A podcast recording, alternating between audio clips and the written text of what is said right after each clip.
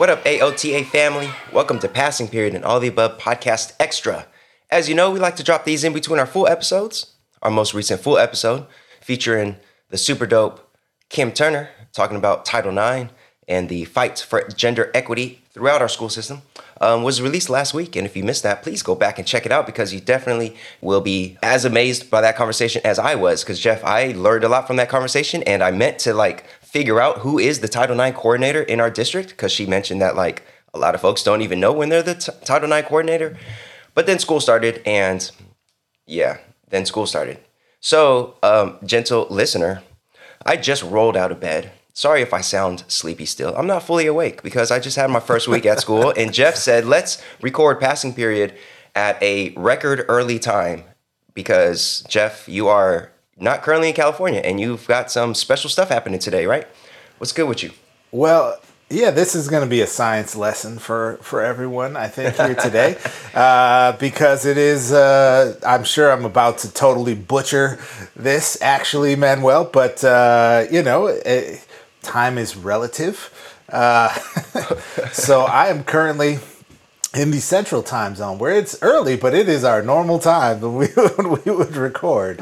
Uh, and you, sir, are in the Pacific time zone where it is just early. just nothing but early for a Saturday. And uh, so yes, this is this is all my fault. Um, but I am here because uh, my I have a family member who is getting married. Yeah. And uh, the wedding is today in just a few hours here. So um, so as soon as we wrap this up, I will be uh, steaming the suit shaving, you know, all that good stuff. Uh, and I am I am officiating the wedding, so I got to get my yeah get my act together. So awesome. Well, that's beautiful, Yeah. and certainly I hope it's a wonderful, wonderful wedding, and you know, just wonderful remaining weekends with your family out there because that's that's super dope. That's worth that's worth me getting up early, even though I just had my first week of school, and you know that teacher tired hits very, very extra, extra hard at this time of year. But you know what?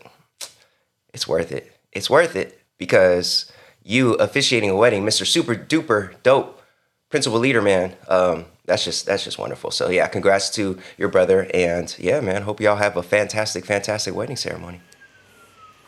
uh, thank you. Yeah, I'm I'm excited for it. Should be uh, should be really really nice. So it's gonna be a beautiful day. Cool.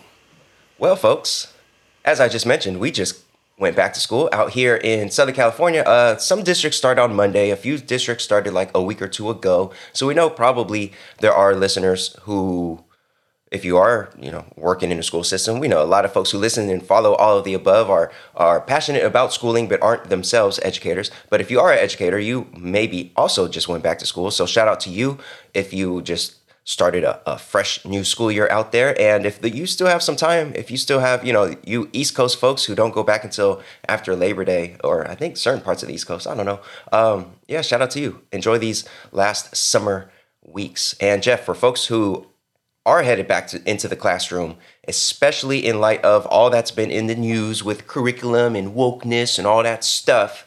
Um, we've heard on the show quite a few times um, guests reference this chilling effect that these anti CRT, don't say gay bill type laws have on the teaching of so called controversial topics. And now it looks like we have, for the first time, some actual numbers suggesting just how many teachers have been impacted by all of this discussion and, and all these laws and all these attacks on our curriculum. So, what we got, man? What we got for this week's passing period story? Yeah, man. Well, I uh, uh, so this article uh, that we're going to be drawing from is in Chalkbeat uh, by Kalyn Belsha. I hope I'm saying uh, that person's name correctly, and it is entitled "Chilling Effect." One in four teachers told to limit class talk on hot button issues. Uh, great headline there. Whoever, whatever editor came up with that, props to you. Uh, and this is detailing, as you said, Manuel, um, some interesting data coming from the RAND Corporation. Uh, survey data of about 2,400 teachers nationally, so a pretty pretty large sample survey. Uh, and the highlights include that nearly one in three uh, teachers said they had gotten uh, orders uh, essentially by their by their school or by their district leaders to limit classroom conversations about political and social issues. Um, now, the one in three, uh, or I'm sorry, it was one in four overall.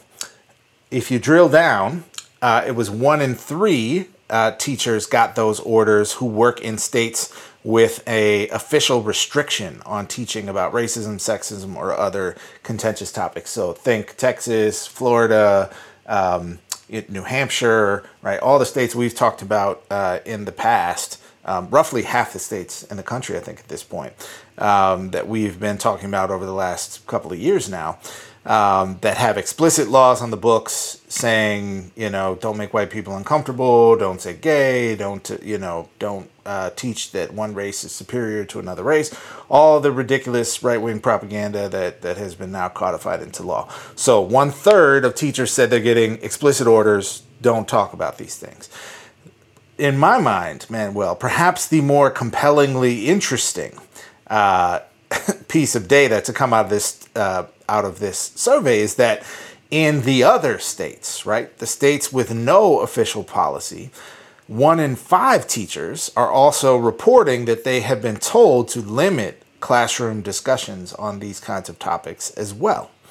So, in some ways, man, well, it's I find it maybe actually a little bit surprising that only one in three teachers in the you know most right wing states among us got those messages. I figured it might be closer to three out of three, uh, frankly, given that schools are generally very good at, at communicating laws to people. Uh, but in other states, uh, one in five, you know, that's a that's a large chunk of teachers, um, and I think speaks very much to to uh, our somewhat recent episode with uh, Professor Yvette Butler, who's the law school professor at the University of Mississippi. The state of Mississippi is also uh, spoken about in this article. Um, and she talked about, as the one professor at the University of Mississippi School of Law who's teaching critical race theory, actual critical race theory, not boogeyman critical race theory, uh, talked about, even in her context, the chilling effect that this law in Mississippi was having, right? And um, and so, you know, to to see Manuel that we have uh, what I am still considering a campaign of psychological warfare against the children of this country, and frankly against all of us, uh, by you know by saying we we have to essentially teach lies to our children, um, and that we they're too you know fragile or immature to be able to talk about the very basic aspects of how our world functions uh, around them that they can plainly see, which is things like you know racism and sexism and th- that sort of stuff. Um, you know this this campaign of psychological warfare has been extremely extremely successful, uh, and here we are kicking off the school year, and about a quarter of the teachers, if you know, assuming this is a, a, good representative sample. We're talking about about a quarter of the teachers nationally getting explicit direction to not do that. Now, if I don't know, drilling down into the data, Manuel, for example, like how many at the especially at the secondary level how many like math and science teachers would have received that kind of message right because in mm. or like pe teachers right there's a lot of subjects where there's a very low likelihood that the curriculum itself is going to say much at all about profound right. issues of social social movements and equity and discrimination, right? Like the curriculum is going to talk about gas laws and you know finding the area of, of polygons and stuff, right? And and like, yeah, there's a there's a social justice angle on that, I'm sure. It's just not in any textbook that I've seen. so uh, so if you factor that those folks are probably not getting those messages, right? That we're really talking about like the English, social studies, and kind of related electives teachers who are probably the main targets of this message, those numbers that jumps up probably you know pretty dramatically. I would be my assumption here, right? That like that one in four overall probably means like 80% of the humanities teachers are getting this kind of message as opposed to 25% of those folks. Again, that's my speculation here. I don't know for sure, but that, that would be my hunch.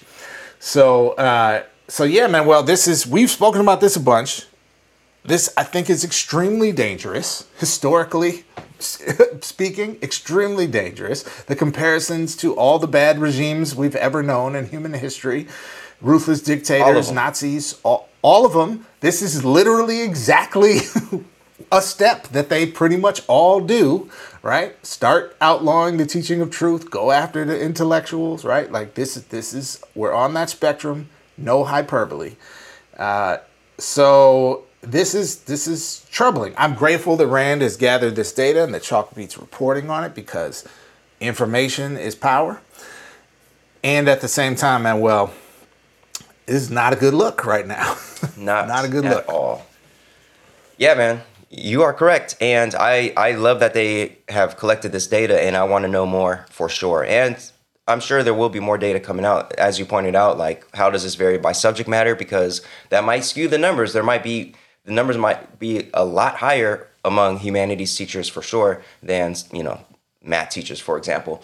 Also, I'm curious how this varies by grade level. I'm curious how this varies by by region. Even though we know obviously states where these laws are on the books are going to have uh, higher numbers of teachers saying this, as you know these numbers show. But still, I, I just want more information about it because this is not going anywhere. It's obviously going to get worse. And until we really have a clear picture of exactly how this chilling effect is impacting our classrooms and who it's impacting, um, then we can't really respond thoughtfully uh, to it you know so so i'm definitely looking forward to more information about um, what exactly is going on in terms of uh, teachers interpretations or or um, reactions to these laws and to these discussions now something that stood out in these in the reporting here is that a lot of these teachers said they haven't been given enough guidance on how to navigate these laws or how to have these conversations. And on the one hand, it's kind of like, you know, it could be an excuse, like, oh, you know, I would love to do this or that, but you know, they haven't given me guidance on that, so, uh, so I'm just not, or I can't. So, you know, it could be an excuse for some folks, but I think legitimately for a lot of teachers, these laws that we talked, we've spoken on the show about how these laws have been written and worded in such like vague, weird, like stupid ways that like legitimately it's a question of like, well, what does this actually mean in my classroom? So, for example, the Florida law, which um, I think we read p- bits and pieces of that on the passing period months ago, and you know, it mentions not um, or students can't be made to feel uh, guilty or discomfort on account of their race or whatever. It's like, well, what does that look like? It. Like, obviously, like, is that the te- teacher directly saying like you because of your race, like you, you know, this, that, whatever? Because you know, teachers don't do that. Or is it just simply mentioning something that happened in the past? Let's say the Tulsa massacre, um, which in which like white Americans blazingly attacked black neighborhoods and you know a student feels uncomfortable because they they are reading about it and learning about it and they see that as white people being so violent and, and deadly. And now i feel uncomfortable because i'm white. And is a teacher saying that i'm like that. Like you know it's just really vague the way it's worded because a lot of these laws are based on stuff that just doesn't happen. Like teachers don't sit there and, and, and try to teach students that they are oppressors and that they are to blame and they should feel shame. Like it's just at least not in my experience that doesn't actually happen. But that's what's mentioned in a lot of these laws. So teachers are legitimately legitimately wondering like well what does this actually mean in the classroom what am i allowed to do and what am what am i not allowed to do and it mentioned that i think tennessee was one of the states mentioned in this write-up that said like they're not planning to give guidance because as far as they're concerned their their standards are already in line with whatever law they have that uh, recently passed there and I think that's true in a lot of cases because these laws are, are built on misinformation. They're built on lies. They're built on mistruths about what teachers, what so called woke leftist teachers are actually doing. So that guidance is not going to come. So for those teachers who are like, well, I just don't have enough guidance, and you know, once I get more guidance, I could do it. Yeah, they're not going to give any guidance. Um, partly because they don't want to. Partly because how can you give guidance for something that is is directionless and meaningless and, and just so vague that you can't even make sense of it. Like, how can you give guidance to that besides just sit back and say, well, just, you know, use your own judgment and be safe. And that be safe is exactly what this chilling effect is. And that was the, of course, the purpose of all of this was whether you're in this in those states or not, whether you're technically uh, violating the law or not, question yourself, worry about it, and choose the safe option, which is the milk toast, general, usual stuff that's not critical at all, that uh, doesn't give any kind of like critical thought to or anything related to race or or sexuality or anything. And that's exactly what's happening and that's that's really unfortunate truly unfortunate. So yeah yeah, Yep, I, I think that's an excellent point, uh, Manuel, and and I think there's also an element of this that is, um, you know, so on the one hand, they are definitely coming after anything that is or even sort of closely approximates a, a critical uh, lens on the teaching of history, of social issues, of literature, etc. Right. So what uh, what our you know friend of the show Gholdy Muhammad would uh, would term as criticality. Uh, this this is a outright war on criticality as as like an intellectual uh, frame, right? As an intellectual practice Right. uh, in in the curriculum across the board. And I have to say, and I um, I got this idea from um, from a woman named uh, Jess McIntosh, who hosts a, a radio program I used to listen to. Uh, so I can't take credit for it. But uh, my understanding of her is she's like a, a white presenting uh, Latina. And she has talked about uh, in you know in thinking about these sorts of issues and the purpose behind these laws that uh, on the one hand it is definitely trying to uh, sort of keep the truth away from the white kids so that they will go on preserving whiteness and white supremacy as we understand it, right? And keep the truth away from kids of color for that matter, so they will just go on being victimized by white supremacy, right? Um, and it also contains within it a very insidious, uh, you know, sort of secondary motive, right? Which is the assumption quote unquote, that the white kids who they're who they supposedly are so worried about uh, in these kinds of you know with these kinds of laws, that these white kids are going to read about history, see the evil things that their ancestors uh, did, and identify with their ancestors, as opposed to identifying with, say, the white folks with like John Brown and uh, you know Ch- Chaney and Goodman, right? And like you know the the white folks who were like, "Oh, this is wrong," and I am casting my lot in with the struggle for freedom, right? Uh, which there are numerous examples of throughout American history um, in in many ways.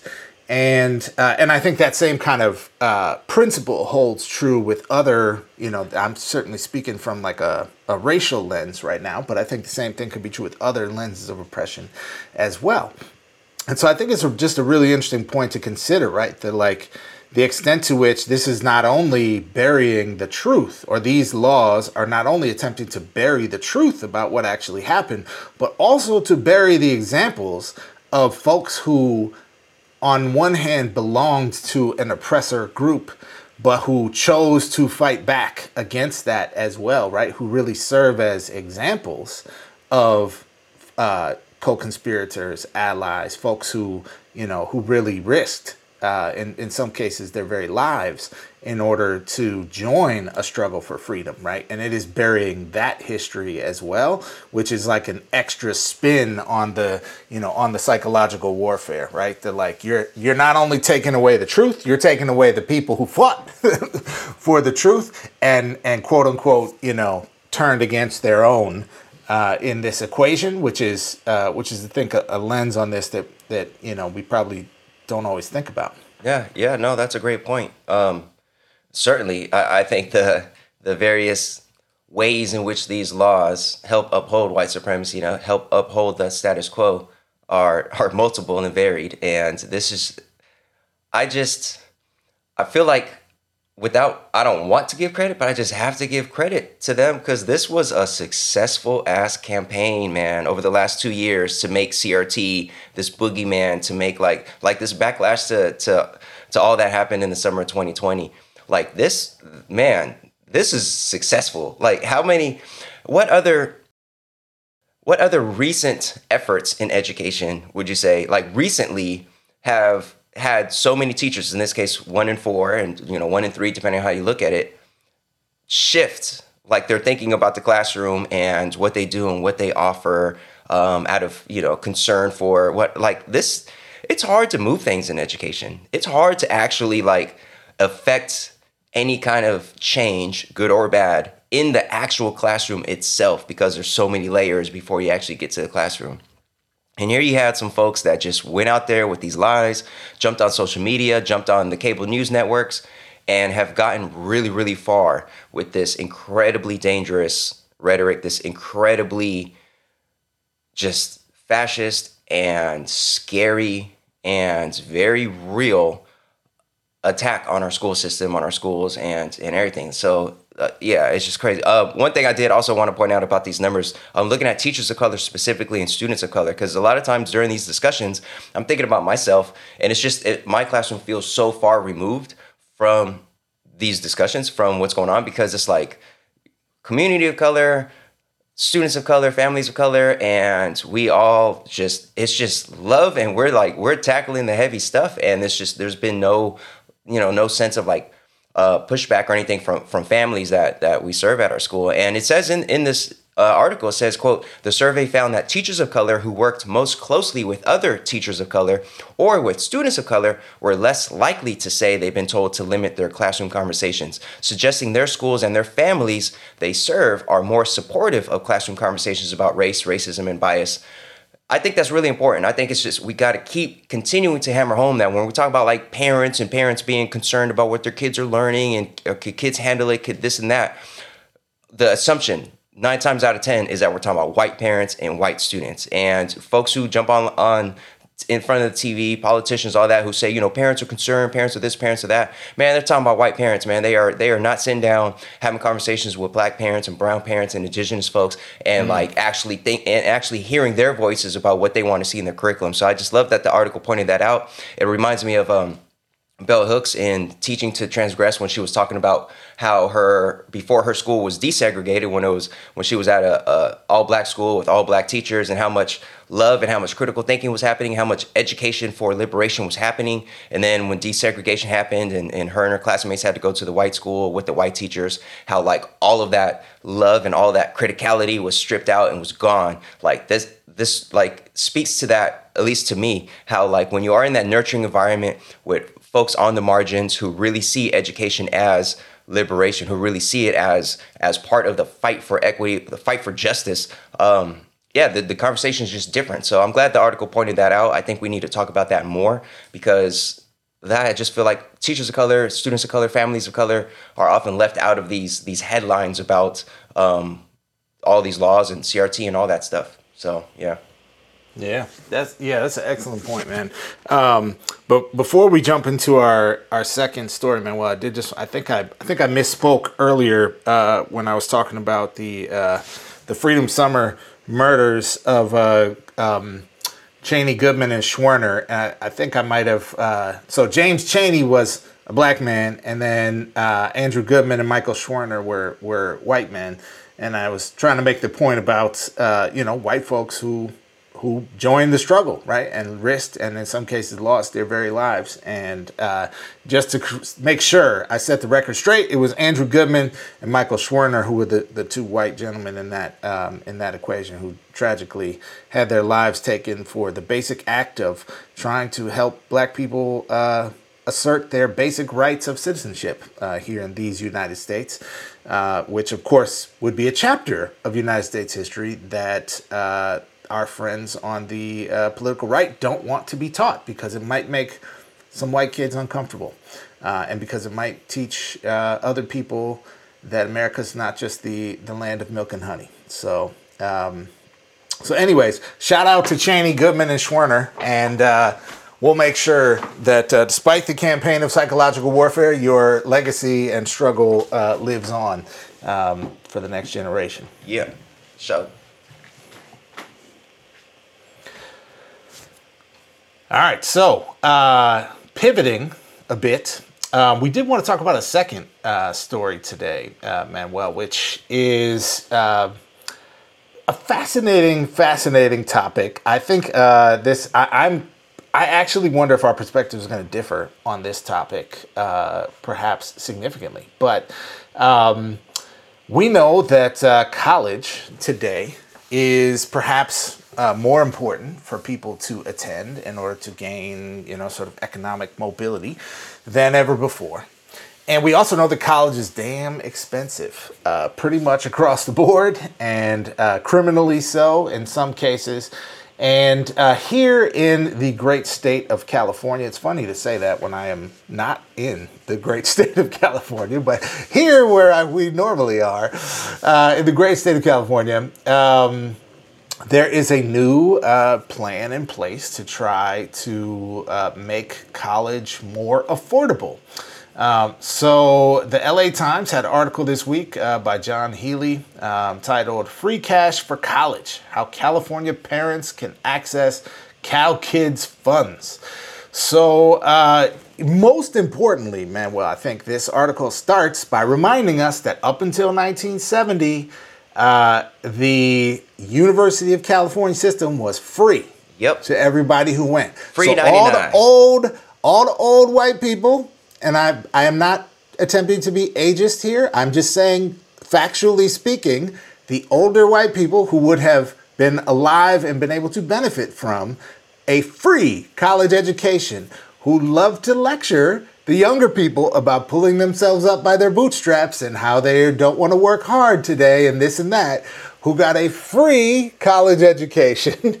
Uh, that no longer exists now that those folks have pulled the ladder up behind them. Uh, and you know the cost, the actual cost of attendance for a UC school is now an estimated twenty-five thousand dollars a year.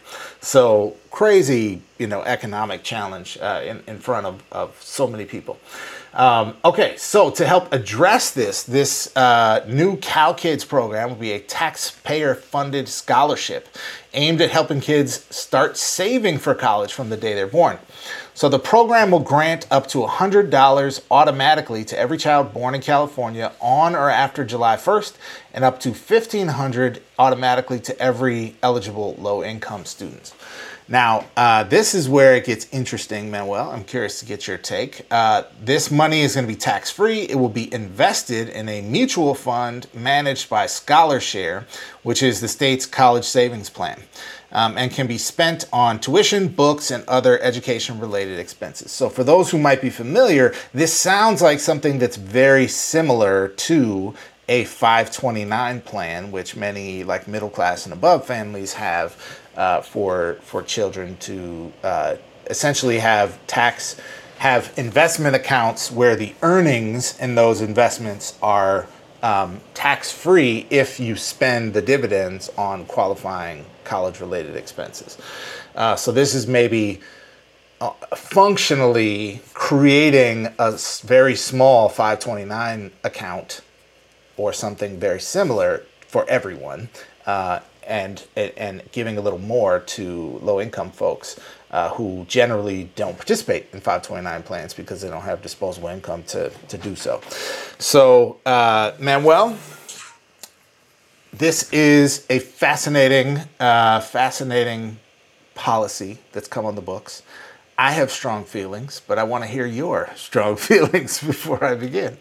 I could only assume your strong feelings, Jeff, are that here the state is giving handouts, this communist left coast crazy liberal Gavin Newsom whatever is is giving handouts to, to people. What's going to cause people what's going to lead to to incentive to actually work? How come people don't work anymore Jeff? Uh, I could only assume that's your take so we could go ahead and skip that part. Uh, I will say that I love that this particular write-up in the LA Times pointed out that uh, the UC system was tuition free up until 1970 and it's far from that now and the student debt crisis that we are facing is so out of control.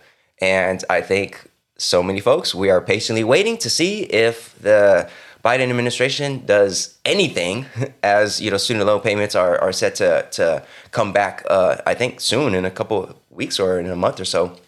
So we're waiting to see if anything significant is going to happen. And I look at this in California, and it's a great idea. I, I think the the general philosophy around it of you know getting them started early, uh, set up a little account early, and there's all these incentives built into it to encourage um, parents and caregivers to check in with it. Like you get an extra um, bit of money for your kid when you log in. You get another extra bit of money when you link it to a separate uh, 529 savings account. Um, you get an extra bit of money for if you are a foster youth or if you're homeless. And there's all these all these things in there built in so that a student could graduate, you know, could, you know, matriculate through the K 12 system and then graduate and have a significant amount of money there to help them with college. But we're not going to like financial literacy ourselves out of the student debt crisis. Like these, you know, these accounts, these incentives, these little bits to help lower income families get money up for college just misses the bigger point, which is that college should not cost and it should not take all of this to help ensure that your young person can actually afford to go to college because these are set up right when the kid is born or you know within a couple months of the kid being born like it shouldn't take all this effort for you to be able to send your kid to college like you know you have an infant right there and college if that if you and, and that young one decide that college is the right path it shouldn't take these superhuman like efforts to to have this account and have that account and log in here and do this and do that and whatever for your young one to go to college. It didn't used to before 1970, and as far as I could tell, um, the the system grew and the system became the most outstanding state-based UC system, uh, university system in in the world. So, yeah, man, I don't know. It it sounds good, but I am more hopeful that we will get some actual significant change in terms of student debt, student loans, and and what it takes to go to college. Because these uh, these Cal Kids savings accounts are certainly not going to be enough for most people. In fact, the cost of college probably is going up faster than however much this investment account um, will will will go up over these years. So I don't know. That's my initial thinking. Another one of those policies that is great idea. I'm not against it. If I had to, if I had to give it a thumbs up or a thumbs down, like it would get my thumbs up. But I'm not going to sit here and and celebrate because I do believe that the the bigger problem is sitting there and has yet to be fully addressed.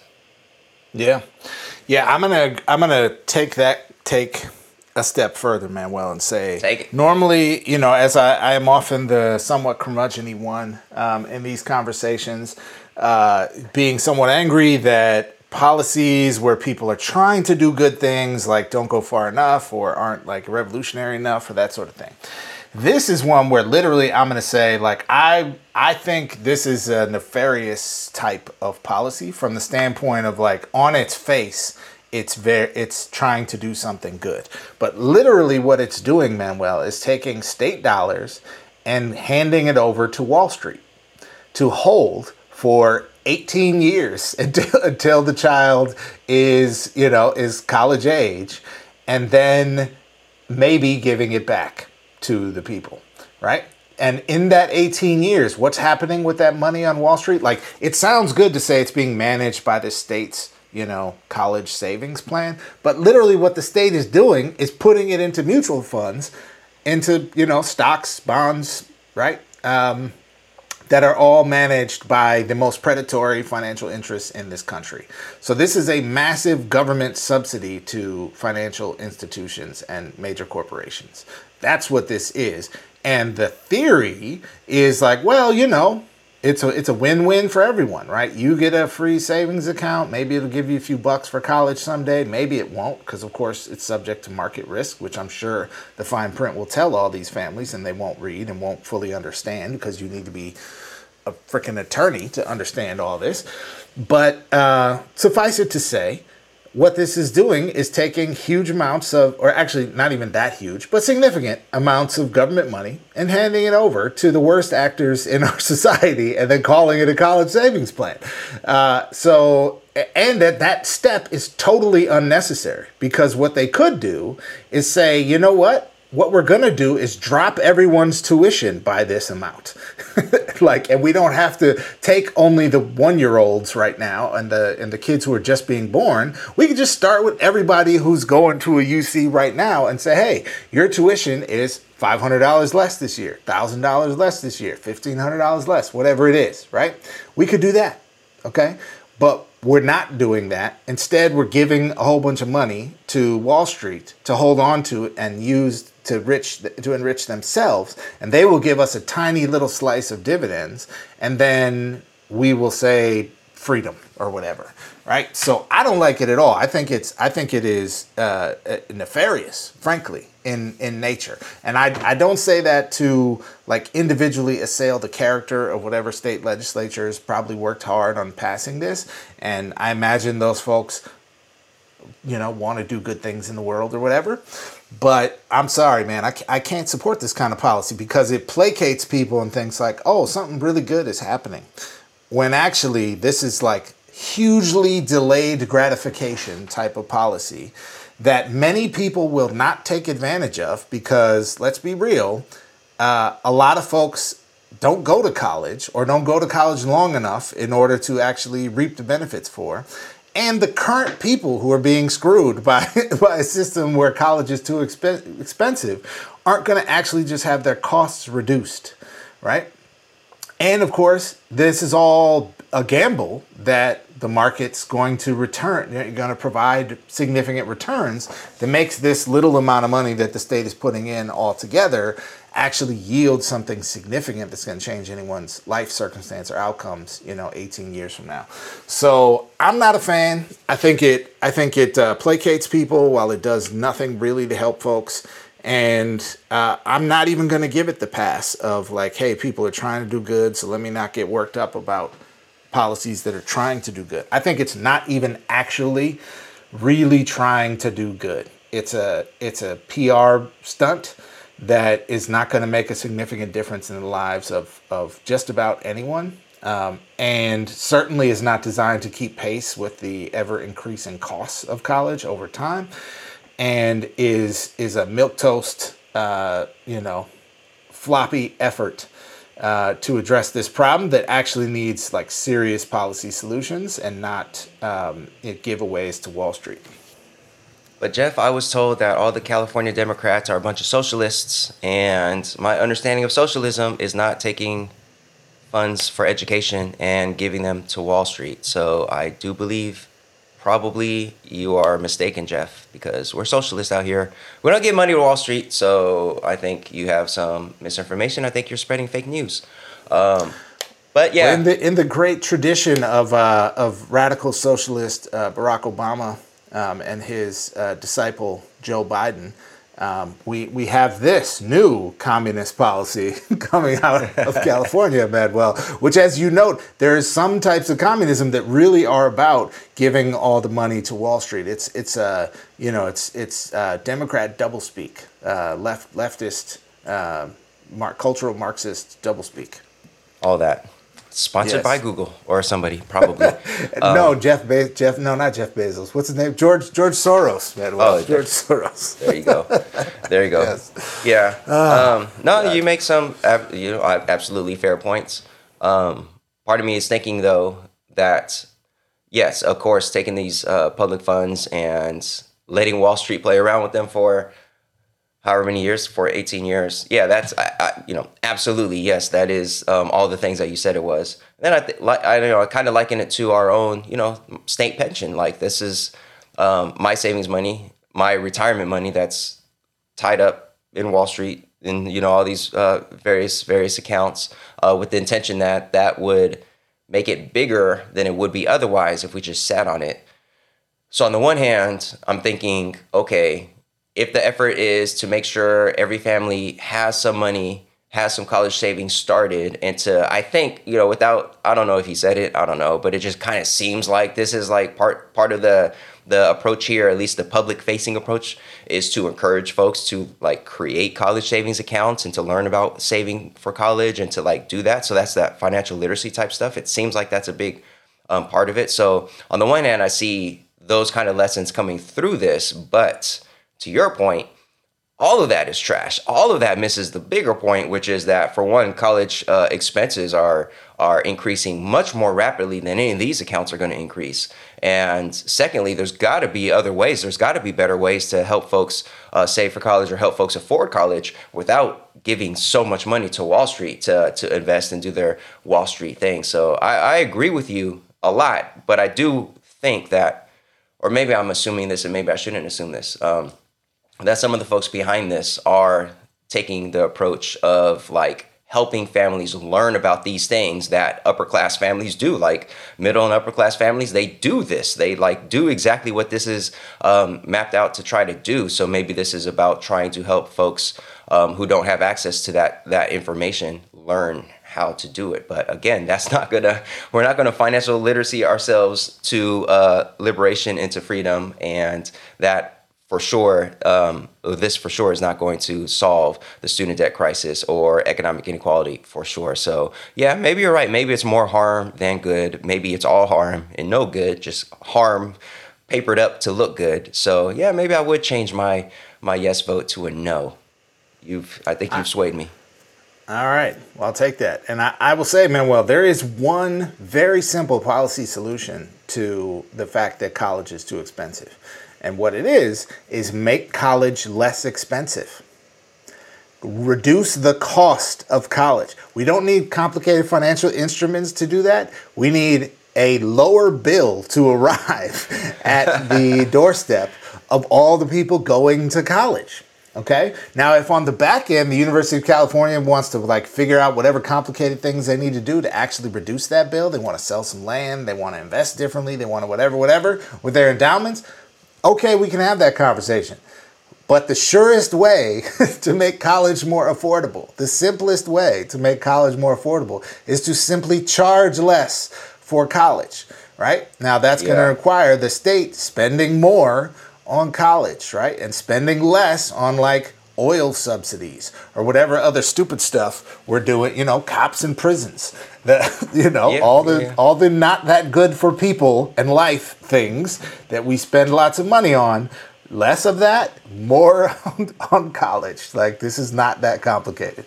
I like it. Make it work. Make it. Work. That reminds me of uh, the Boondock scene. I don't know if you remember, but like Riley went to the lemonade stand. Lemonade was like a dollar. He only had like 75 cents. She was like, but lemonade's a dollar. He was like, just make it work. Like that's just make it work. Just lo- just lower the price, okay? Just make yeah. it work. This is what I got. Make it work. Yeah, I could, I could dig Word. it. I could dig it. Yeah. All right, folks. Jeff, I'm awake now. I, I'm ready to record. Um, but I think we're done. I do think we're uh, done. Uh, I do want to shout out. Uh, I do want to shout out everybody over at Educolor, um, Jose Vilson in particular, for welcoming us all over to New York City last weekend for just a really, really, really dope gatherings. Folks, if you don't know about Educolor, if you haven't checked it out, I mentioned it a couple times, man. Hit the website, educolor.org, especially if you are an educator of color. Um, just a, a, fantastic space of really super dope people. And yeah, man, the, there will be more. I will say more. But right now, it's just uh, check out educolor.org if you haven't already. Anything else, Jeff, before we get out of here and let you go officiate a wedding? Well, I, I will say, Manuel, I was when I saw your picture on Twitter with all the cool kids um, at the cool kids table, uh, yeah. with like seven all the above uh, former guests. Yeah, that was crazy. Was, I, I was feeling mildly mildly jealous, a little little bit of FOMO uh, going on. I was like, look at Manuel having all kinds of fun in my former city with all the coolest educators everywhere. Yeah, uh, so that that was dope, man. I was I was happy for you at the same time as I was like, I want to sit at the cool kids table. yeah, man, it was dope. It was super dope. So many um so many wonderful former ALTA guests. Um, all of whom said they're down to come back on the show at some point, and a few others that that haven't been on the show yet, um, who will certainly be on the show uh, sometime soon. And I'm thinking about you, Damaris uh, Gutierrez, out in San Antonio, uh, enjoying some breakfast tacos. But yeah, man, it was dope. It was dope. Good stuff. But yeah, now the school year started. Back to reality. So far, so good. By the way, if anybody's wondering, uh, the first couple of days of school have been fantastic at our school side. I've loved it. I love being back. And uh, I hope everybody who's headed back um, enjoys their first few days of school. And uh, yeah, man, I think we'll be back next week with another passing period. Probably, um, maybe. Uh, it might be a minute before we have another guest because, uh, yeah, schedules and all that. But yeah, I think that's it. I think that's it, Jeff. Yeah. It is. Uh, quick shout out LAUSD educators starting on Monday, August 15th. Shout out to all of you. Good luck uh, coming back. And hey, it's going to be a great year, man. Let's do this. Yeah. All right, folks. Do remember that we love you and we hope you have a fantastic week. And now it's time for you to go ahead and get to class.